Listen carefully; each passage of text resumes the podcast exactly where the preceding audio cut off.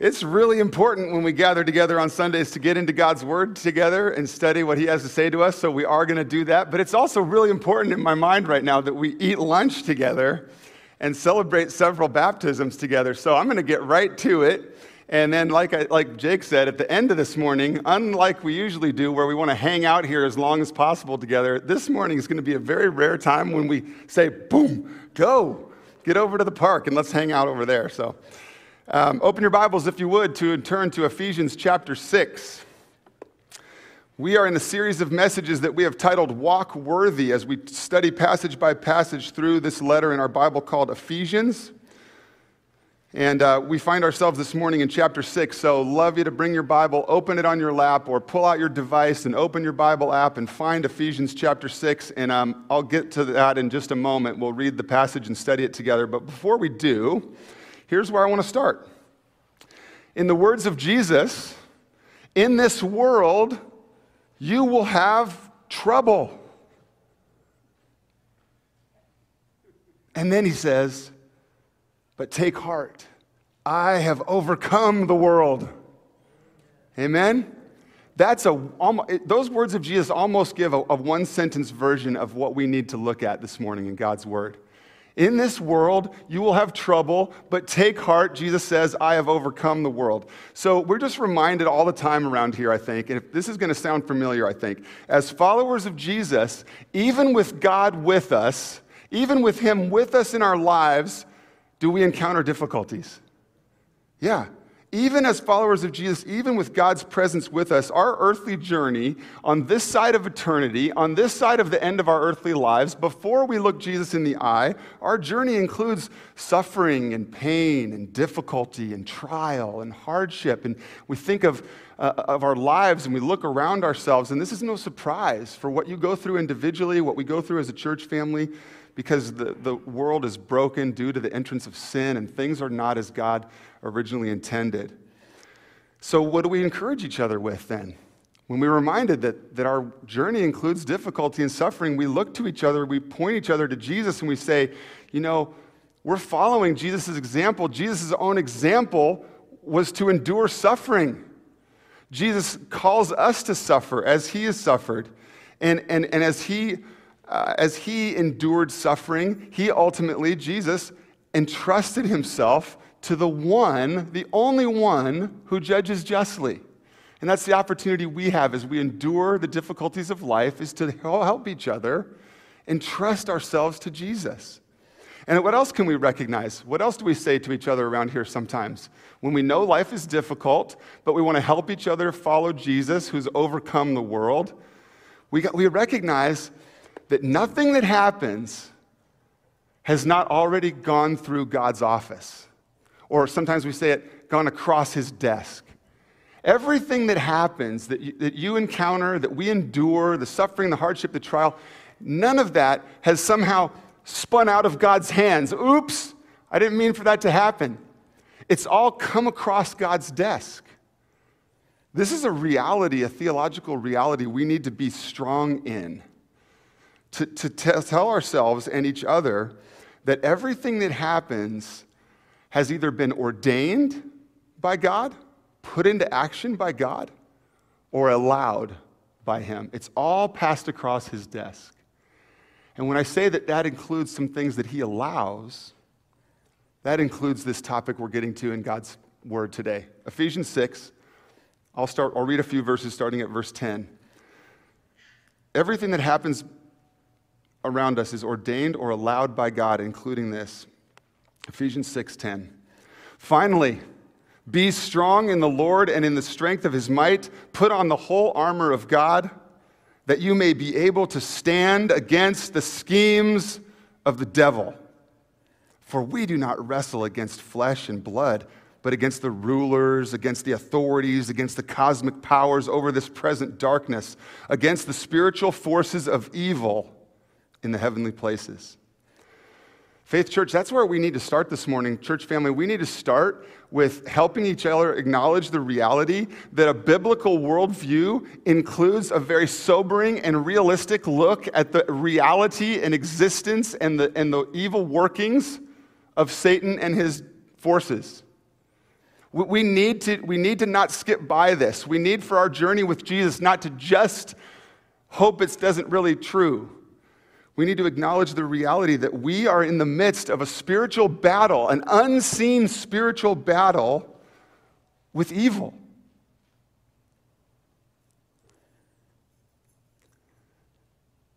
So we said that our lives include difficulty and suffering and pain and hardship. And we, I don't think that's a foreign experience to you.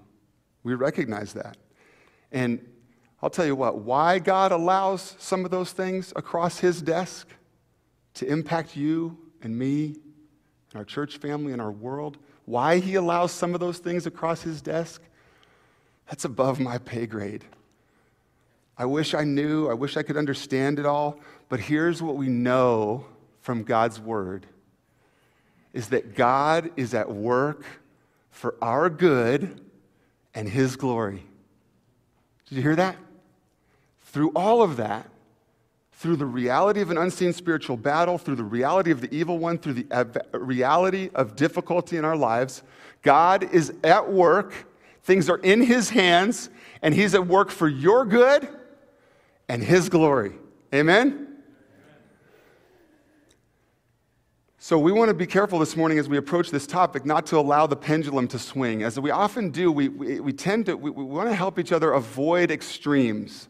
And there's an opportunity here for the pendulum to swing to a couple extremes. And so, as we begin this topic this morning, I just want to say on one hand, let's not be oblivious to the reality of Satan and his forces working against you, follower of Jesus. Let's not be oblivious. Let's not be ignorant. Let's not pretend it doesn't happen. Let's not hope it's, it's not as bad as it seems. That's on, that could be one extreme, is, is, is turning a blind eye. And on the other extreme, though, we don't want to be obsessed, so focused on the evil one that we think he's under every rock and every slight difficulty, and, and so consumed with thinking about what about evil and his forces that we don't look to the greatness of our God. So there's extremes we want to avoid, right? We may not understand why Satan has real power and real disruptive ability in this earthly time, this time on earth that we are in. Um, but we know that God is allowing it for our good and His glory. And we know this when God is at work in you, in me, in our church family, when God is changing lives and proclaiming the gospel good news of what Jesus has done for us through his life, death, and resurrection, the evil one doesn't want any of that. When God is at work in your life and my life and our church family's life, and when God wants to use you, church family, to take the light of the gospel good news and God's love into Dallas and Oregon and the world, the evil one doesn't want that. No surprise. So it's no surprise that he would be active and against those things. So let's look again at verse 12. Chapter 6, verse 12. For we do not wrestle against flesh and blood, but against the rulers, against the authorities, against the cosmic powers over this present darkness, against the spiritual forces of evil in the heavenly places. Notice this passage is not singular about Satan. This passage is listing multiple and describing different types. And, and uh, the forces of evil described in verse 12 are, are a vast hierarchy of demonic forces. What are some things, what else, what else do we get out of verse 12? What else do we want to see really quickly in verse 12? We want to see from verse 12 that this battle, this spiritual battle between good and evil, is supernatural. It's outside of the, na- the natural. It's, it's beyond what is visible to our human eyes. It, it goes beyond what is visible and observable in our universe. That's the stuff that we take more seriously or, or that we have an easier time understanding is the things that we can see and understand. But we need to know that this battle is supernatural, it's beyond the, the natural. Verse 12 also shows us that this battle is personal. The word wrestle there in our scripture, it, it gives a picture of a hand to hand fight boxing, wrestling, grabbing, pulling. This is a, a personal battle. Again, not a chance for us to just hope it's just out there and just between the powers of good and evil, but a very uh, uh, a personal and hand to hand mortal combat. And that's what's at stake. And verse 12 also wants to get us thinking about the fact that this battle is futile. Futile? Futile. Futile? You know what I'm saying. This battle is futile if fought in our own flesh. If we want to try on our own methods, our own strength to fight this spiritual battle,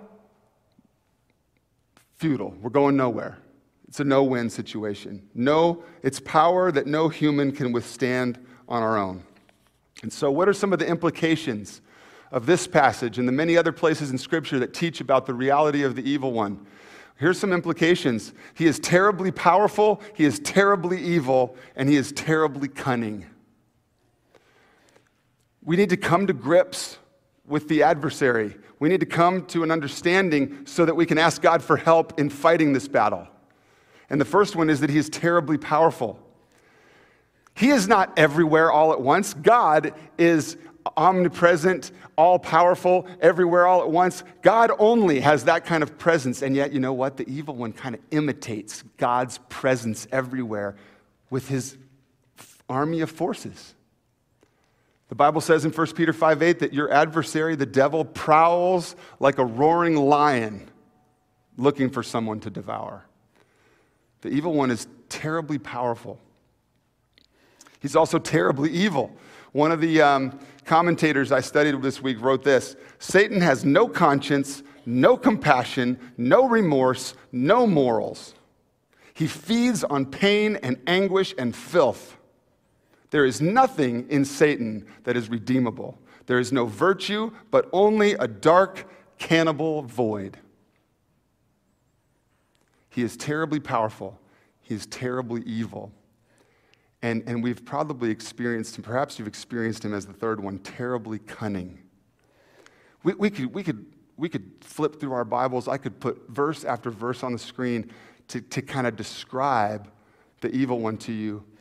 But these are the things that come up. He's a schemer, he's devising schemes, he's a liar, he's a manipulator, and he's after us. Why is he after us? Because you're a follower of Jesus, because you have found the light, because you have found life where there was death, because you are being used by God to show God's love and the good news of Jesus to others. So he's after you. And he's after me, and he's after us. John 8 44 will be on the screen, and it says this He was a murderer from the beginning. And he has nothing to do with the truth because there is no truth in him. When he lies, he speaks out of his own character, for he is a liar and the father of lies. The methods, you know, we want to acknowledge too that, that this schemer, manipulator, liar has tools at his disposal, methods that he uses hoping to get you off track, to get you away from God's love, to get you going against God, to get you to fall into sin. What kinds of things do you experience when the evil one prowls like a roaring lion looking to devour you? Perhaps you experience doubts, instilled doubts, doubts about who you are, your worth, your value.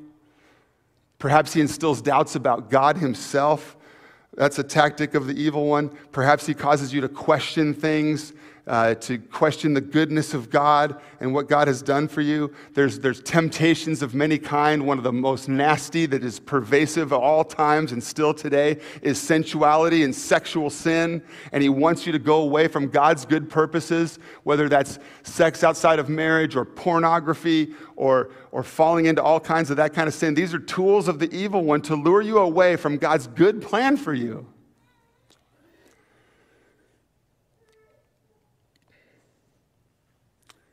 He, he mixes just a little truth with all those lies to get us to fall into his traps. So, why is this in God's word? Why am I helping us to think carefully about this and consider the reality of Satan and his forces. Is all of this truth from God? Is all of this truth from God's word just to freak us out? No. No, because there's good news. No, because there's more that I want you to know about the reality of Satan and his forces. This isn't just to freak us out, to scare us, because Satan is under God's thumb. Yeah, he has power in this earth for now. Yeah, he's disruptive. Yeah, he's a liar. Yeah, he causes temptation, and, but he's under God's thumb. There's nothing that Satan does right now as he prowls like a roaring lion that hasn't come across God's desk. So it's not to freak us out, but this should be a sobering wake up call for us. We don't want to be oblivious. We don't want to be on this extreme of pretending there is no spiritual battle, and if I just pretend it doesn't exist, everything will be okay. And on the other hand, we don't want to be over on this extreme, so focused on the actions of, his, of the evil one and his forces that we aren't ready for God to work through us for his purposes. And so, why, why does God's word have this for us this morning? Why do we need to wrestle with it for a few minutes? Because I think that awareness of this battle, if you and I have a raising awareness of this spiritual, unseen spiritual battle between the forces of good and the forces of evil, I think if you and I have an increasing awareness of that, it's actually the beginning of wisdom. It's the beginning of being able to trust God. It's the beginning of being able to understand and know of God's power and victory over sin, death, and evil.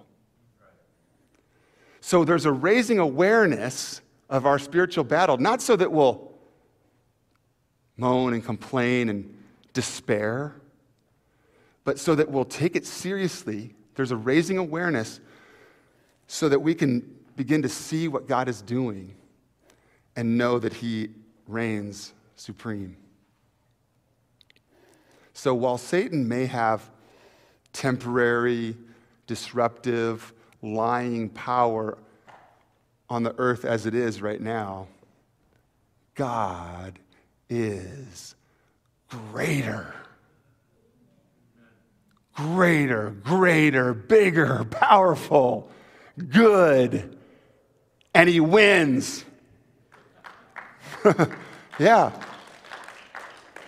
Kent Hughes writes this because Satan is finite and God is infinite, infinite, our enemy is infinitely, infinitely inferior. Wow, that was hard to say.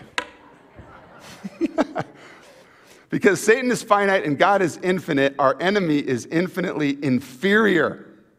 Satan's power is overwhelmed by God's power. Look to Jesus. Church family, we, we, we, we wrestle with the reality of those truths, and then we look to Jesus and his work on the cross. The Bible says in 1 John 3 8 that the reason the Son of God appeared was to destroy the works of the devil. So we look to Jesus, we consider the cross. Let me read to you from Colossians 2. When you were dead in your sins, God made you alive with Christ. Amen? He forgave us all our sins, having canceled the charge of our legal indebtedness which stood against us and condemned us. God has taken that away, nailing it to the cross. And here's the part and having disarmed the powers and authorities, those spiritual forces of evil, and having disarmed the powers and authorities, he made a public spectacle of them, triumphing over them by the cross. The gospel is the good news that God rescues sinners through the life, death, and resurrection of Jesus. The, the perfect life, the life without sin that Jesus lived that you and I cannot live, the death he died paid the penalty for our sin, the death he died in our place, and his glorious resurrection from the dead, the fact that he did not stay dead, but that he rose again, his new life shows us that we too can have life. Salvation, be connected with God and not only be saved and be in relationship with God, but his life, death, and resurrection, Jesus' work on the cross shows us that he is transforming us from the inside out, making us into new people for his glory.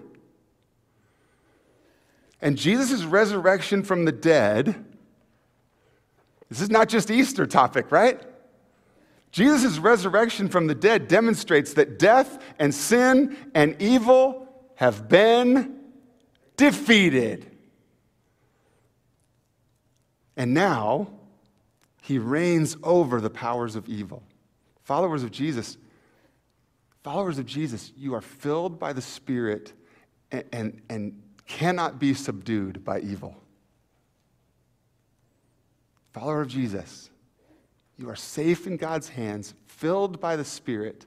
And while there is power and temptation and difficulty and hardship and trial, you cannot be overwhelmed. You cannot be subdued by evil. And Revelation, that's, that's in the now. In the now, Satan is under God's thumb, and you cannot be subdued. In the now. And the story of God's work in the Bible tells us also in Revelation 20 about the eventual and ultimate demise of the evil one. In Revelation 20, it says, The devil who had deceived them was thrown into the lake of fire. How about a cheer? and the sulfur where the beast and the false prophet were, and they will be tormented day and night forever and ever. Evil loses. That victory is assured. And with all that in mind, then, how does Paul instruct and encourage us? First, we look at Ephesians uh, 10, verse 10. Six, chapter 6, verse 10. So, in the light of the reality of evil, in the reality of this unseen spiritual battle, how does God, through Paul, instruct and encourage us? Verse 10 Finally, be strong in the Lord and in the strength of his might. Didn't we talk earlier about the fact that this, is, this battle is futile if fought in our own strength? Did we talk about that? If we're hoping to fight this spiritual battle in our own strength and according to our own methods, it's going nowhere.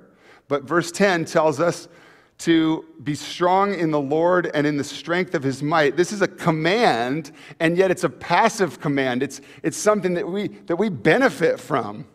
It's saying, church family, follower of Jesus, be made strong in the Lord.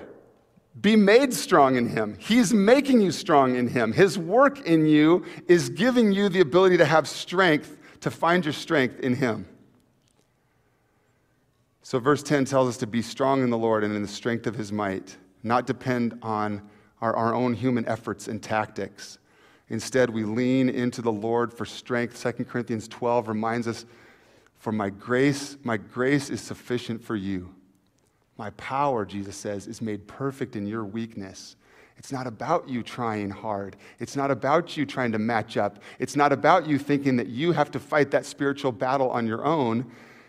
Jesus says his grace is sufficient for you, his power is made perfect in weakness. We have the opportunity to cast off, to cast off our tendency to depend on self and on our own power we have an opportunity to cast that off and instead to come over here and, and to put on God's presence and power to help us live for Him. Verse 10. That's our first uh, encouragement this morning is to be strong in the Lord and in the strength of his might. And then next Sunday, we'll continue in this passage. Uh, let's look at verse 11. Verse 11 says, Put on the whole armor of God that you may be able to stand against the schemes of the devil. So we're already saying, don't depend on self, depend on the, Jesus for strength. And now it's put off the old self, it's, it's put off your old methods, your, your own strength, you're trying hard on your own, and put on the armor of God so that you can stand against the schemes of the devil. And so we're going to look more at this passage next Sunday. We're going to look at the armor of God. The armor of God includes truth and righteousness and gospel of peace and faith and salvation and the word of God and prayer. And we're going to take a closer look next Sunday. But the big idea here is cast off our dependence on self and put ourselves depending on the strength of God. It's don't fight the battle with our own human tools, put on the armor of God. Cast off your dependence on self and increase your dependence on God. Let's do that together right now as we pray. Father in heaven, we are so thankful that you are a God who loves us and who comes near to us. We do want to acknowledge this morning, Lord, as much as we would love to just move on to lunch and the celebration of baptisms, God, we want to take a moment, having studied your word, to acknowledge the reality of Satan, his forces, and the unseen battle that rages around us between the forces of good and evil. God, we want to acknowledge this morning our inability to fight that battle on our own. God, would you help me and my church family this morning to acknowledge the futility of fighting this spiritual war with our own strength? Would we, would we exhale self dependence? Would we cast off our, our tendency to try it ourselves and to go our own way and to fight our own with our own methods? And God, would you instead teach us to inhale God's mighty power, to put on His strength, His armor, asking Him to fill us and help us and rescue us and use us as He sees fit. And so, Father, once again, since we're teaching through Ephesians, once again, God, I want to pray this prayer for my church family in the words of Ephesians 3 we pray this Father in heaven, for this reason, we bow our knees before you, Father, from whom every family in heaven and on earth is named, that according to the riches of your glory, God, we pray that you would strengthen these friends around us. Would you strengthen our church family with power through your spirit in our inner being, so that Jesus may dwell in our hearts through faith? and so that the faith church family would be rooted and grounded in love. God, would you give us strength to comprehend, to understand, to perceive with all of the believers everywhere what is the breadth and length and height and depth, and to know the love of Christ that surpasses knowledge. God, would you help us to know you, to know your love? that we might be filled with all the fullness of God, equipped to serve you, equipped for the battle that we are in the middle of, equipped to be conduits of your love to those around us and proclaimers of the good news of Jesus. Use us as you see fit. Help us to acknowledge the reality of the battle, but now to lift our voices in song and to give our gifts and to say our prayers with, with deep confidence that the victory is already won, that your purposes prevail, that you are at work for our good and your glory. We pray this in Jesus' name. Amen.